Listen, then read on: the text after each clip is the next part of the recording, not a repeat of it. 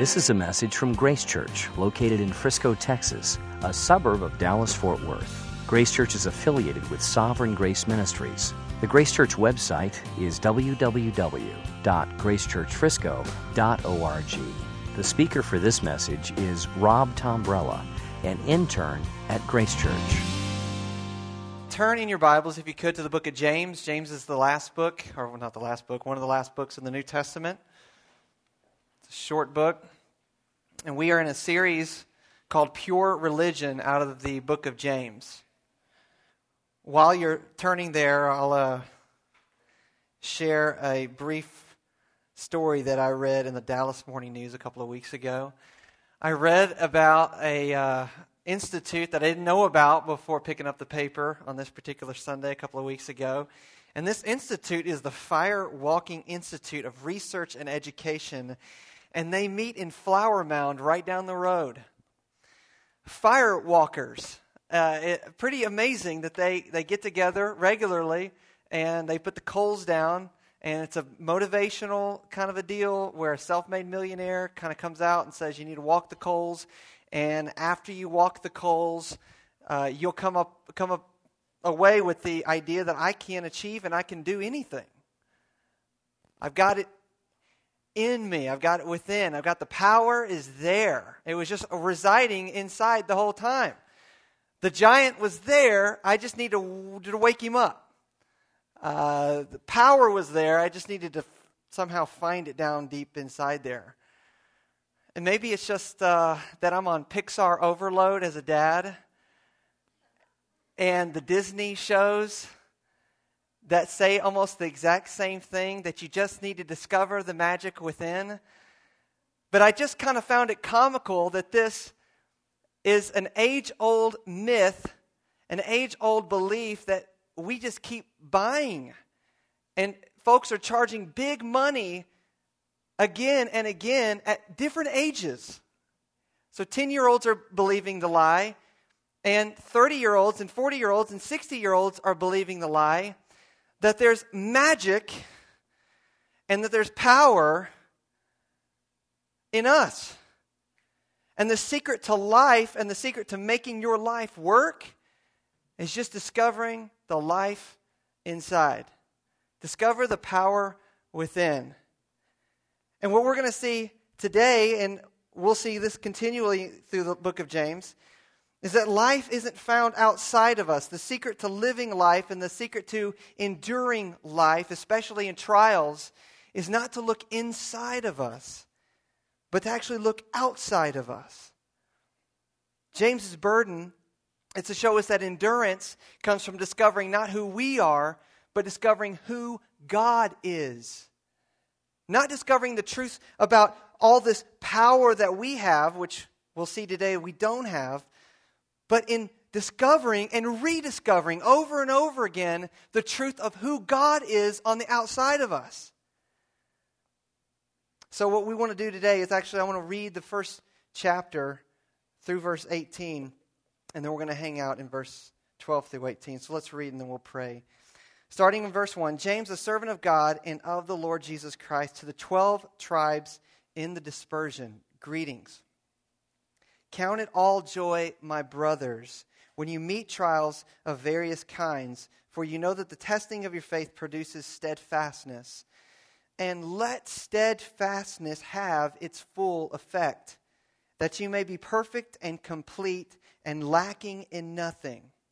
If any of you lacks wisdom, let him ask God, who gives generously to all without reproach, and it will be given him.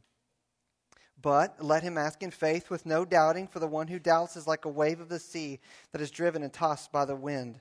For that person must not suppose that he will receive anything from the Lord. He is a double minded man, unstable in all his ways. Let the lowly brother boast in his exaltation, and the rich in his humiliation, because like a flower of grass he will pass away. For the sun rises with its scorching heat and withers the grass, its flower falls, and its beauty perishes. So also will the rich man fade away in the midst of his pursuits. Blessed is the man who remains steadfast under trial. For when he has stood the test, he will receive the crown of life which God has promised to those who love him. Let no one say when he is tempted, I am being tempted by God. For God cannot be tempted with evil, and he himself tempts no one. But each person is tempted when he is lured and enticed by his own desire. Then desire, when it has conceived, gives birth to sin, and sin, when it is fully grown, brings forth death. Do not be deceived, my beloved brothers. Every good gift and every perfect gift is from above, coming down from the Father of lights, with whom there is no variation or shadow due to change. Of his own will, he brought us forth by the word of truth, that we should be a kind of first fruits of his creatures. Father, it is our desire that you would bring forth from us a faith uh, and a love and an endurance that pleases you. And do that, Lord, by the word of truth. For God, we as Christians stand today forgiven and redeemed and brought to you in a kind of first fruits among your creatures. For you brought us forth by the word of truth. And God, you sustain us by the word of truth. So, Lord, we ask that you would do that today. Sustain your people today by the word of truth and bring forth life in those who don't know you by the same word of truth. In Jesus' name we pray. Amen. We saw a couple of weeks ago when Craig kicked off the series that James wants Christians to do amazing things. Count it all joy, my brothers, when you meet trials of various kinds. He just kind of hangs out this idea that trials are a good thing, that we should count joy because trials bring about something in verse 3 that says steadfastness. It produces steadfastness. And then he says in verse 4 Let steadfastness have its full effect, that you may be perfect and complete, lacking in nothing. And like James does a lot in the book of James is he just kind of opens up a truth, closes the door, and he kind of keeps taking you through the house that he wants to show you lots of things about the house, but he doesn't want to explore everything right there. So he's just going to take you into a room, let you peek in, close the door, and let's check out this other truth, peek in, close it. And that's what he does a lot, especially in the first chapter. And today he picks up that same thought in verse 12. So he said previously, count it all joy when you, when you encounter various trials. Lots of different kinds of trials. Trials that stay with you, and trials that kind of just come and then they're lifted off of you. Small trials and big trials, annoying trials and despairing trials. Count those things joy because they produce steadfastness. And now he's going to talk a little bit about what he means by steadfastness and the value of steadfastness. Why is that such a value? Maybe your translation says endurance. Why is endurance? Why is steadfastness such a high value in the language of Paul? Well, here he says it in verse 12 Blessed is the man who remains steadfast under trial. So is he going to he's going, is he going to give us some more clues? Yes, he is going to give us some more clues on why that is such a blessed state. Now, that word blessing doesn't necessarily conjure up a whole lot of images of completeness and fulfillment and satisfaction and happiness, but that's what's loaded down in that word blessed. Blessed means fulfilled. Blessed means satisfied. Blessed means content. Blessed means joyful. Blessed means happy. So it's kind of like a proverb. He's throwing a proverb out there, and he just says, hang on that proverb because I'm going to explain how you get there but hang out there. So we're supposed to hear blessed and we're supposed to go, whoa, that's what I want. I want. I want to be complete. I want to be whole. I want to be healthy. I want to be right. I want to be fulfilled. I want to be happy. I want all those kinds of things. So he says, Blessed is the man who remains steadfast under trial. And that's when we step back and go, Whoa, that's what you said earlier. Count it all joy when we encounter trial. What's that all about? Now he says, Why? For when he has stood the test, he will receive the crown of life. So here's the answer why trials are a good thing. Trials are a good thing because they produce steadfastness, and steadfastness is a good thing, is because when we have stood the test and proven steadfastness and proven endurance, we get this thing. What do we get? We receive. What do we receive? He will receive the crown of life. Now, crown conjures up all kinds of imagery of vic- victory and exaltation and glorification, and all of that is loaded in there, but it's a crown of exaltation of life. It's a crown of life. A victory, a reward is being offered to you in verse 12 and offered to me in verse 12. A crown of life. It's a metaphor that is a very descriptive metaphor of an exalted state of living in union with God forever. So the reward that's being offered is an everlasting crown of life with God. Life with God is total fulfillment, total completeness, total happiness, total joy. That's what blessedness is. That's how he defines it. James doesn't go anywhere else to define what it means to be blessed. Blessed means receiving from God eternal life with God. That's what it means to be blessed. That's how happiness to James is defined. And if you don't define happiness or fulfillment or satisfaction the way that James defines satisfaction, then you might not have the very life that he's speaking about in this passage today. Because for a Christian, happiness and fulfillment and completeness and blessedness is defined by life with God and that's how he describes the reward of those who stand up under trial. They receive from God the crown of life. And notice how he finishes out that phrase in verse 12 which God has promised to those who love him. He could have finished out the thought with the same theme of endurance and steadfastness. He could have just said, for those who are steadfast. But he actually chooses the word love. And it's interesting that he chooses the word love because that is that's not necessarily what we think of when we see the word steadfastness. Sometimes we conjure up ideas of a stoic resolve. Just we're going to plant our feet down and it doesn't matter so much if my mind is engaged or my heart's affections are engaged or any of that stuff. I'm just going to, by will and by sheer obedience and sheer duty, just kind of stand firm. And that's not what James has in mind at all. The kind of endurance that pleases God is a kind of endurance that is defined by love, which God has promised to those who love Him. Endurance is love. And love for God is defined by an enduring faith for God, an enduring trust of God. If I could summarize verse 12, it, it would sound something like this God promises eternal life with Him only to those who have an enduring love for Him. That's what it means to be blessed eternal life with God, but he qualifies it for those who love him. Everlasting completeness, everlasting wholeness with God, qualified by those who have an enduring love for God. Jesus says it like this in Matthew 24 In the last days, because lawlessness will be increased, and we're living in the last days, and we have since Jesus was ascended. The love of many will grow cold. That's the state of the world. The love of many will grow cold. Persecution of Christians will increase, and idolatry will increase.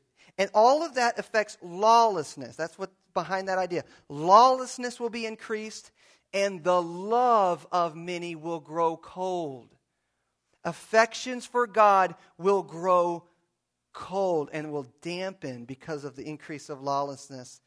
And then he says, But the one who endures to the end will be saved.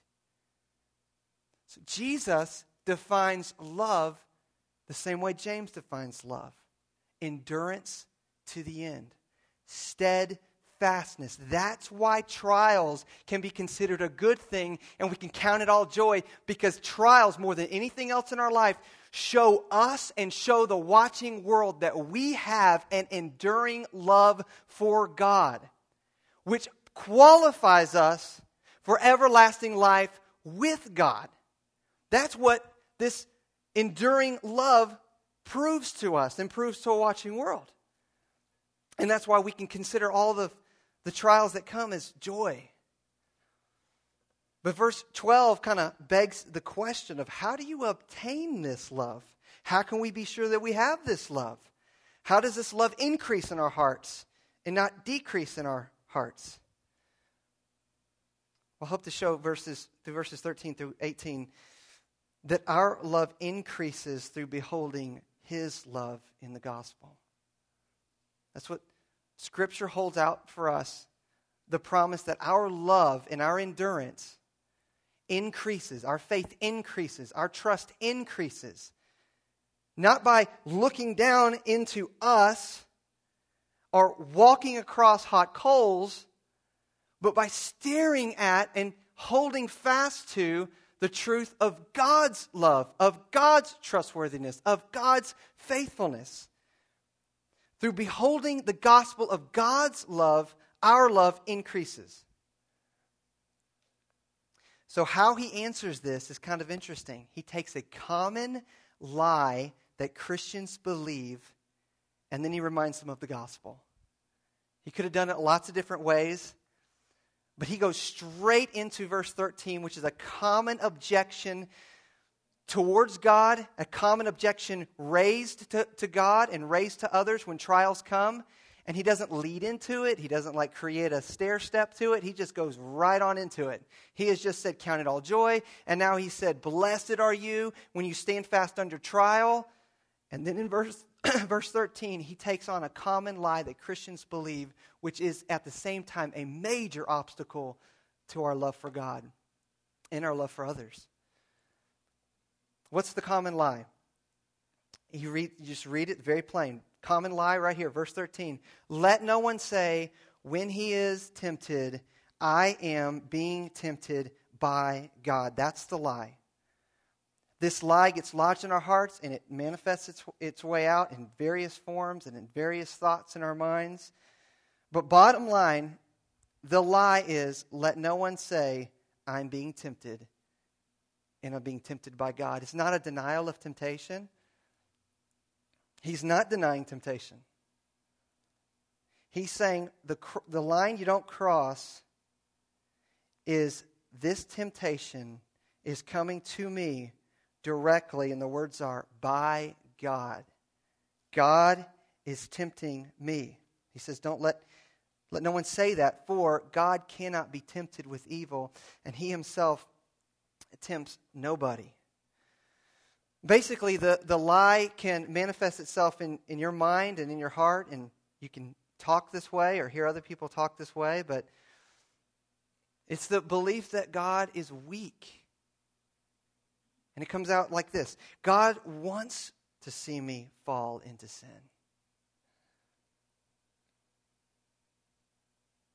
God is, is desirous to see me fail.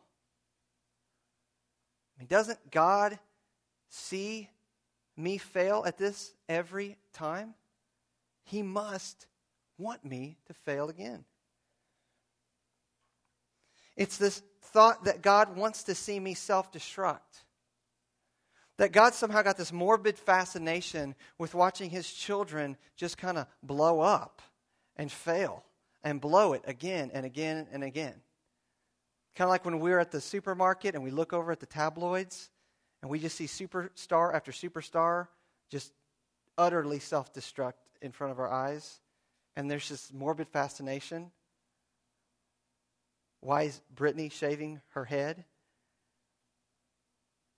And, and yet we're, we're just curious why in the world is that going on? Why is this superstar falling again? Remember watching this uh, documentary a couple years ago on Milli Vanilli? Remember those guys? And just, I mean, their rise to just utter popularity, and then their just total fall, and they just fell so hard and so fast, and it was fascinating, frankly. It was fascinating. And we can view those kinds of things and we can see self destruction going on in people's lives. And there's this morbid curiosity in us that we can somehow attribute to God. God must be like that. After all, God's a lot like me, right? God must have this morbid fascination. God must, must want to see us self destruct because I'm self destructing a lot. I'm falling and I'm failing and I'm blowing it a whole lot. I'm being tempted a whole lot, so God must be distantly watching this at the same time. Not only is he he's weak in that he is desirous to see that kind of thing happen in my life, but he's he's distant and he's distanced himself from me because I'm doing this again and again and God doesn't intervene. And isn't that the same thing as him directly tempting me? The fact that he's not intervening right here, right now, the way I think he ought to. The lie basically is I'm being tempted by God, but the scripture says God cannot be tempted with evil. We cannot attribute to God the same morbid fascinations and curiosities that we have, as if God has those things about us, that God even tolerates that in His presence or in His mind or in His heart. The scripture says God cannot be tempted with evil, cannot. It's impossible. The word is it's impossible for God to be enticed to harm you. It's impossible for him to desire anything evil to happen to you. It's impossible for him to have a sinful, ulterior motive in his heart that somehow frustrates him because, on the one hand, he's benevolent and gracious and good and promises to be everything for you and to come alongside you in your weakness. And at the same time, he has this ulterior sinful motive to see you fall and fail. And yet, when trials come, that image of God flashes up like a huge screen on our minds. And images are hard to dislodge. And some of us can live years with images of God that way. We just carry those things around. So I can, I can trust God so far, but I can't trust them all the way because God's got a dark side. He's got this morbid, dark side. God is weakened somehow by this ulterior sinful motive. Oh, we wouldn't say it out loud. Nobody's going to their small group this week saying, I just think God has a sinful weakness in his heart. But we can think it in our minds. Don't think you don't think it because he addresses it head on in verse 13. It's common.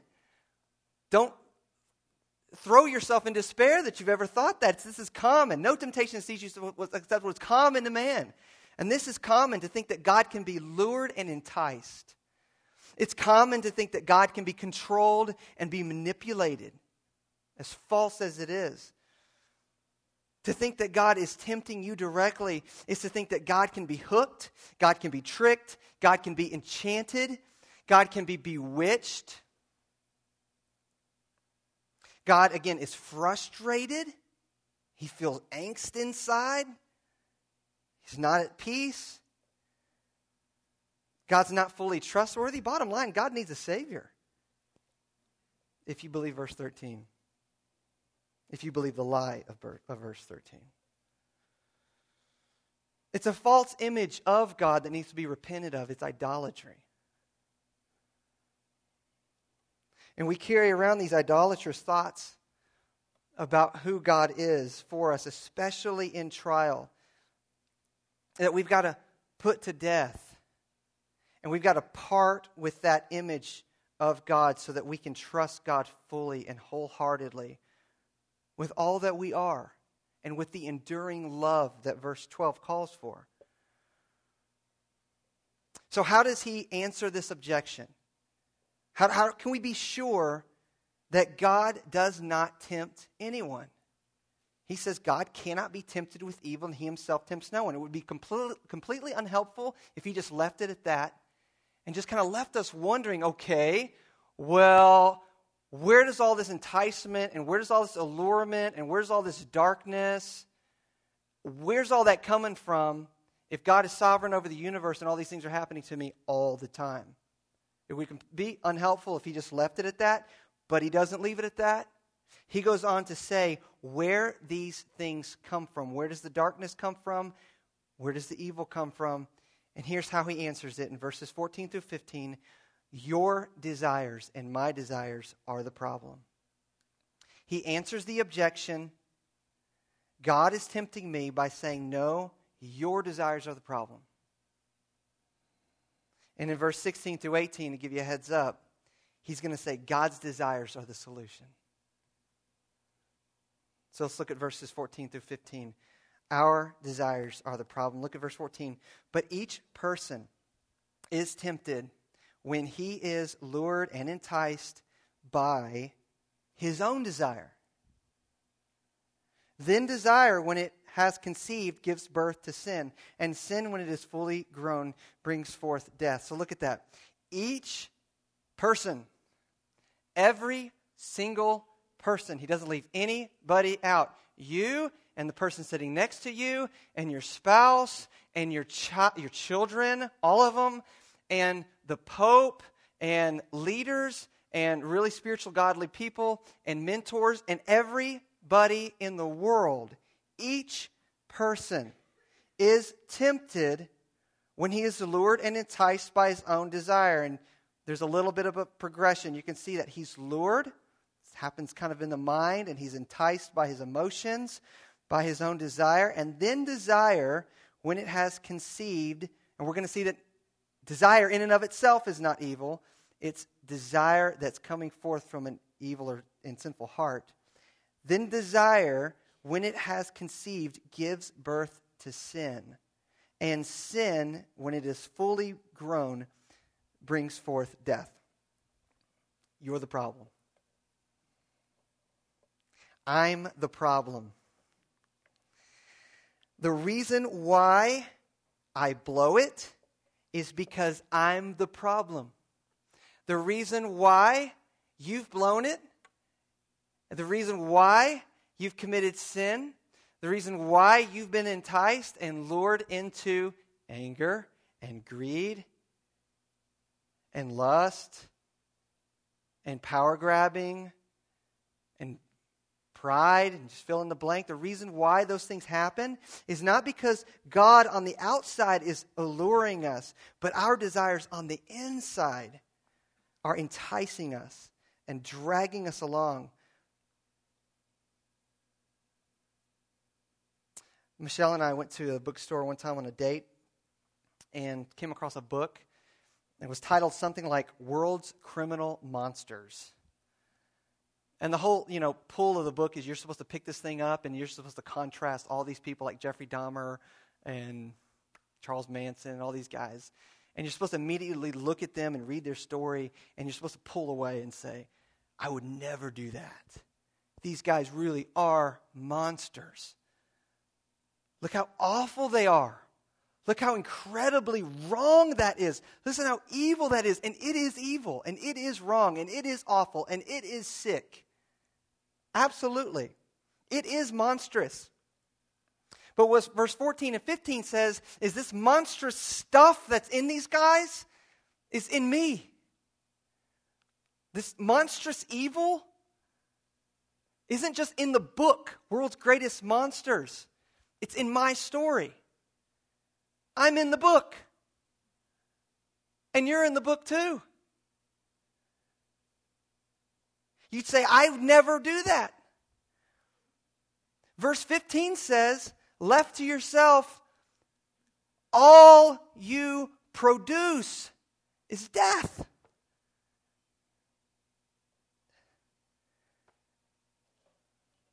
That's not over spiritualizing that text. That's not come, that's not importing a theological perspective. That's what verse 15 says. Desire, when it's conceived, gives birth to sin, and sin, when it's fully grown, brings forth death. Where's death come from? It comes from us. That's what we produce. That's what he's being clear about. Sin is conceived in our hearts, and that's what we give birth to. We give birth to death. That's what we produce, you and I. And you can, you know, you can look out at a culture and you could say, well, you know, we don't produce death. We produce great things like hospitals, and, and we produce great things like culture and art and music and beauty and all these kinds of things. And the scripture will say again and again, there's another place where that comes from. We and you and I, we produce death. We're death producers. That's what we give birth to, left to ourselves, all by ourselves. There's lots of things that people do when they come face to face with the monster of their own hearts. Some people hide it. I'll just put the monster down in the basement, pretend it's not there, and I'll just live my life up on the first floor or whatever. People will see an external kind of a thing. And when, when the monster rattles and all that stuff, I'll just say it's not there. Doesn't, it's just not there. I'll just hide it away. Or I won't let people into my house. How about that? I have a great way of hiding the monster. I just won't let you in. And then you won't see the monster. You could deny it, it belongs to somebody else. It's not my monster, it's somebody else's monster. That's the monster of my parents. Uh, that's the monster of what I'm predisposed to. But it's not really mine. It doesn't really belong to me. Or you could just let the monster out like King Kong and parade it and get some leverage out of it at least.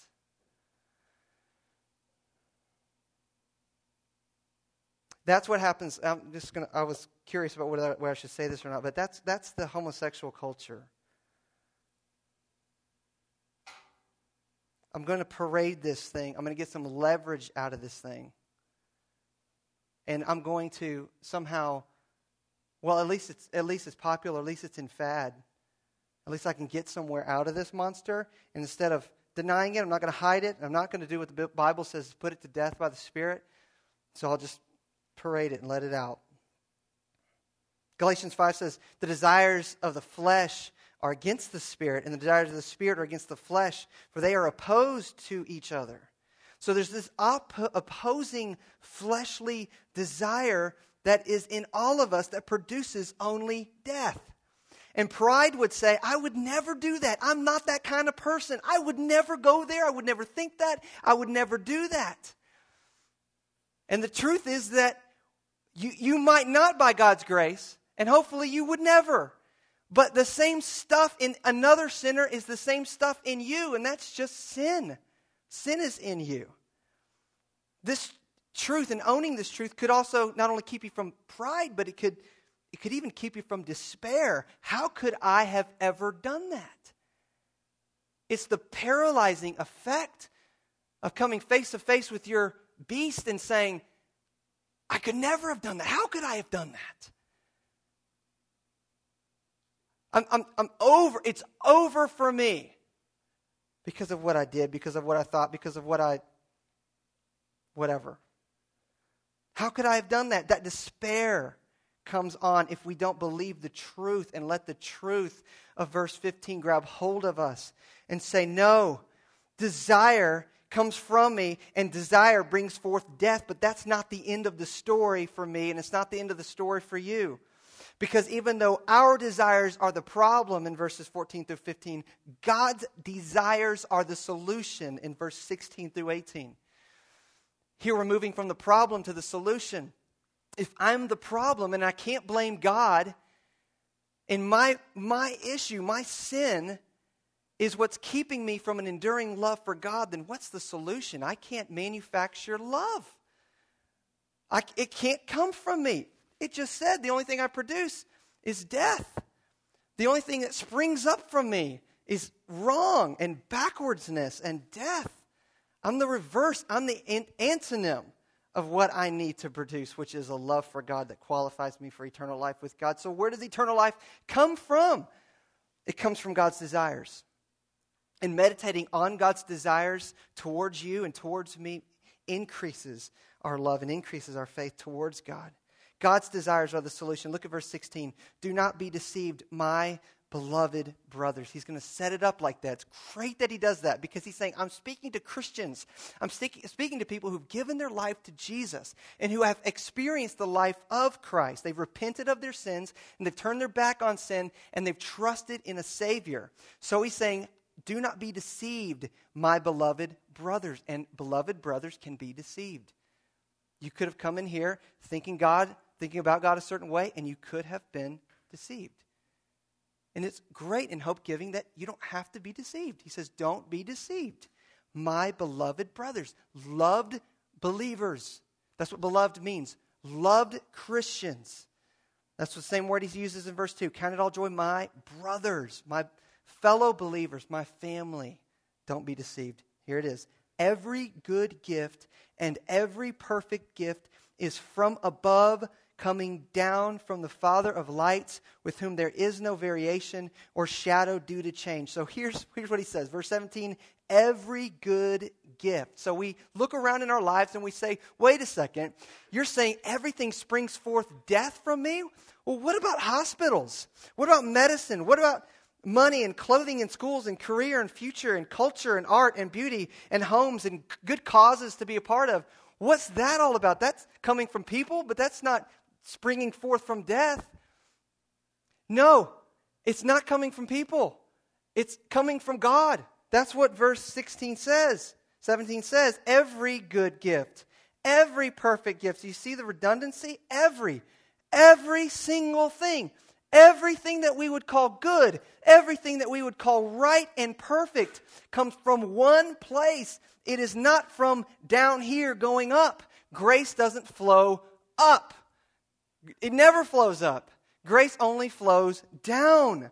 Good things flow down. Perfect gifts flow down. Every good gift and every perfect gift is from above, coming down from the Father of lights. Here we go. What's everything? Everything's coming from a Father. That's where all these good things are coming from. Hospitals and medicines. Excellent. James 1:17. Hospitals and medicine and all these great things like safety and good things like vacations and family and friends.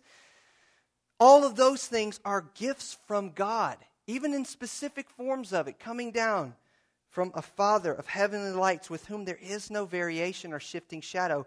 Good things come to us like a deluge of rain just flowing down on us day after day after day after day after day. It's like we live in this low pressure system where it's raining God's blessings all the time. And it's no fault of God that we fall in love with the mud and the puddles that it creates. And we stick little buckets under the rain and we worship the bucket of rain. Instead of saying, all, all these good things are all coming from a Father, the, the Father, the Creator of lights who is just pouring these things down. And he's pouring these things down over and over again on every single person on this planet today. In all of their lives, he's poured this stuff down to reveal his character and to reveal who he is so that every single person would say, Wow, all of this stuff is flowing down to me from a Father of heavenly lights. There is someone, there is a God out there that's pouring this stuff down on me and all of these things are good and perfect gifts, and it's supposed to lead us to say there must be one great and perfect gift that's come down from the Father of lights to us. And it's supposed to send us searching, searching until we find God's ultimate good and perfect gift that's come down from above. And as we sang earlier, love has come down. Love came down from glory to our planet. Love laid aside his rights, laid aside his exalted place with the Father, and came and was born in a mother's womb. Took on human flesh. He came down, all the way down, not just partly down. All nobody's traveled this far. Nobody knows this distance. He traveled from glory and from exalted heaven all the way to a, a manger, to a stall and that whole journey down was one act of love. The Father of light sending the Son, and the Son coming joyfully, knowing what He's doing, knowing who He's doing it for, for us, and doing that in love to a manger, to straw, and to a, a cow stall. And then to live a perfect life and to go down further. So that was far enough, but He goes further. He goes all the way down to the cross, to Calvary, for us in love. Nobody knows that journey. And he traveled it all the way to the Calvary, all the way to the cross And then he's on the cross, and blood is flowing down from the cross. That's the gospel in one word down. You want to spell love? D O W N, down. Love flowed down from Jesus on the cross for us. The only person who ever had life in him spilled it out for us to give us life and to put his life in us. Love went all the way down to the grave, was buried there for three days in love for us. We're supposed to see all these great gifts from the Father and say, wow, there's a perfect gift. There's one gift that's come down, that all these other gifts just simply point us to Him.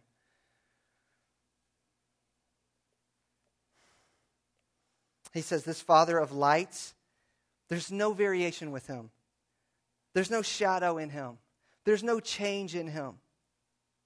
He compares him to the very universe that he's created, and he, and he says, This Father's love, and again, images of a father in your past might need to be dismantled.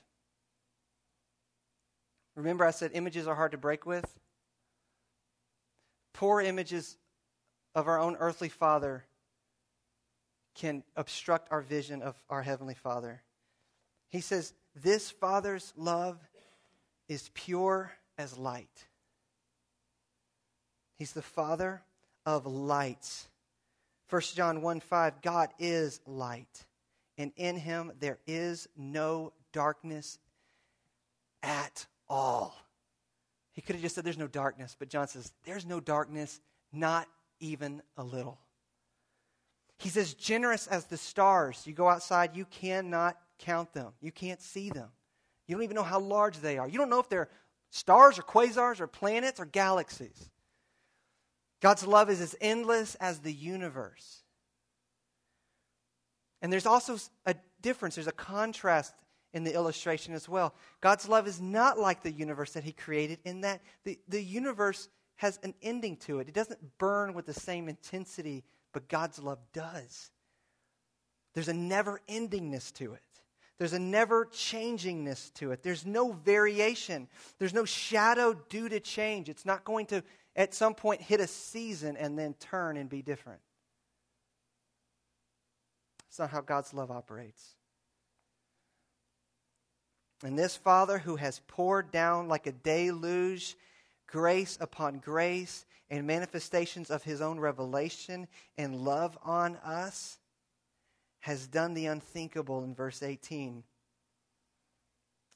He has not only desired, quite apart from our desires, to bless us over and over again. It's very plain in verse 18 of his own will. Of his own, that word means desire.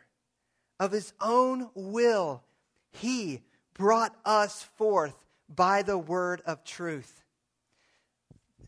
this holy God, this clean God, this unchanging God, this loving God, out of his own desire, brings us forth by the word of truth. Now, this word us means brothers in verse 16, beloved brothers. Verse 18, us, when he says, of his own will, he brought us forth, he's talking about Christians of his own desires, he brought us forth. In other words, James says the story doesn't end with us just springing forth death upon death upon death upon death. Not for Christians. For Christians, something else can spring forth, and that's life upon life upon life upon life. But you have to be brought forth, and that's why you have to be a Christian. You have to be a believer in Jesus Christ. Verse 18, of his own will, he brought us forth by the word of truth. It shows how this new life comes. So Nicodemus comes to Jesus and he says, What must I do to be saved? Jesus says, You must be what? Born again. And first Peter says, You have been born again, not of a perishable seed, but imperishable through the living and abiding word of God. So the revelation of God, God uses to spring forth this life in God and for God new life. Of his own will, he brought us forth by the word of truth, that we should be a kind of first fruits of his creatures. And that first fruits basically means that you're set apart, specially His, that you're holy, and that you're a testament that God keeps His promises. That's what, that's what Motyer says about that word first fruits. It's an Old Testament idea where they would bring God their first fruits, but it was their best, and it was set apart for God, and it was sanctified for worship. And it was a testimony that God keeps his promises. And that's what we are to God. On our own, yes, we produce death and we produce evil, but the story doesn't stop there if you're a believer in Jesus. If you're a believer in Jesus, you've been brought forth. You've been given new life, and you've been given new life not because of your desire, but because of His desire, quite outside of you. God has this overwhelming desire to bring you forth and to give you new life and to give you new affections in, for Him and to give you new ability that you never had. An ability to please God that you would have never have done if He had left you in verse 15. Of His own will, He brought us forth by the word of truth that we should be a kind of first fruits of His creatures. So, for His own praise, God brings us forth. And knowing this truth about God, this is what helps us endure in trial and in suffering. It's having a, a right view of God. See, trust demands truth, trust requires truth. With, with, without, without truth, without a clear vision of God, without clear truth and clear teaching about God, we will believe the very lies that just seem to kind of conjure up in us and spread to other people and wrong images about God that we just need to repent of and turn away from. The only way we can do that is the same way we were born again by the word of truth. The word of truth brings us to life, and the word of truth sustains us, sustains life in us. So this morning, ask yourself the question Is there any trial right now that you're faced with that is too difficult for this Father of lights to deal with? You're all going through trials. You are all going through temptations. You are all going through difficulties. And to some degree, in varying degrees, you are all suffering. So, what are you tempted to believe about God in the midst of that temptation, in the midst of that trial? Is there anything that is too difficult for Him? Is there any desire is there any allurement? Is there any enticement that you're faced with, that you're battling right now in your life? That is stronger than his desire? Of his own will, he brought you forth by the word of truth. Of his own desire, he brought you forth. Of his own love, of his own grace towards you personally, he brought you forth by the word of truth. Is there anything that you're struggling with that would eclipse that desire? Any desire going on in you that's raging inside of you that can overpower God's desire? No. Cannot, and it will not. The truth is, and we'll close on this, if you could all stand and we'll, we'll end in prayer. The truth is that there is nothing that He is unwilling to overcome in you. See, if we believe verse 18, and I trust we all do, if we believe verse 18, we would also believe that there's nothing, simply nothing, that He's unwilling to overcome in us. There's no trial that we're facing, no suffering that we're going through. That His love and His grace won't overcome. Why? Because He desires us and He loves us. Let's pray.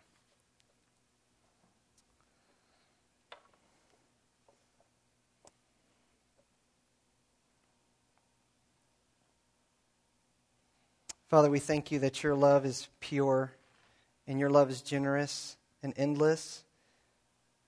It never stops, it's never ending, it's never changing. And the same love that brought us forth by the word of truth, that applied the gospel of salvation to our hearts, whether it was 10 days ago or whether it was 10 years ago, is the same love that brought you from heaven to earth. and from earth all the way to Calvary.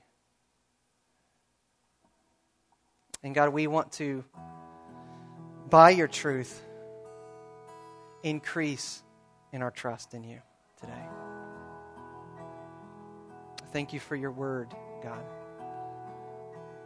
It's not the word of man because it produces supernatural things in us, produces life. And we just repent, Lord, this morning. We just, all of us, repent of bad images that we've had of you, that we've carried along with, with us. Old and decrepit images of you that just aren't true. And we just ask by act of your grace, you'd expose those to us this morning. And by your grace, help us to remove those. Father, we thank you. Jesus' name. Amen. You've been listening to a message from Grace Church. For more information, visit www.gracechurchfrisco.org.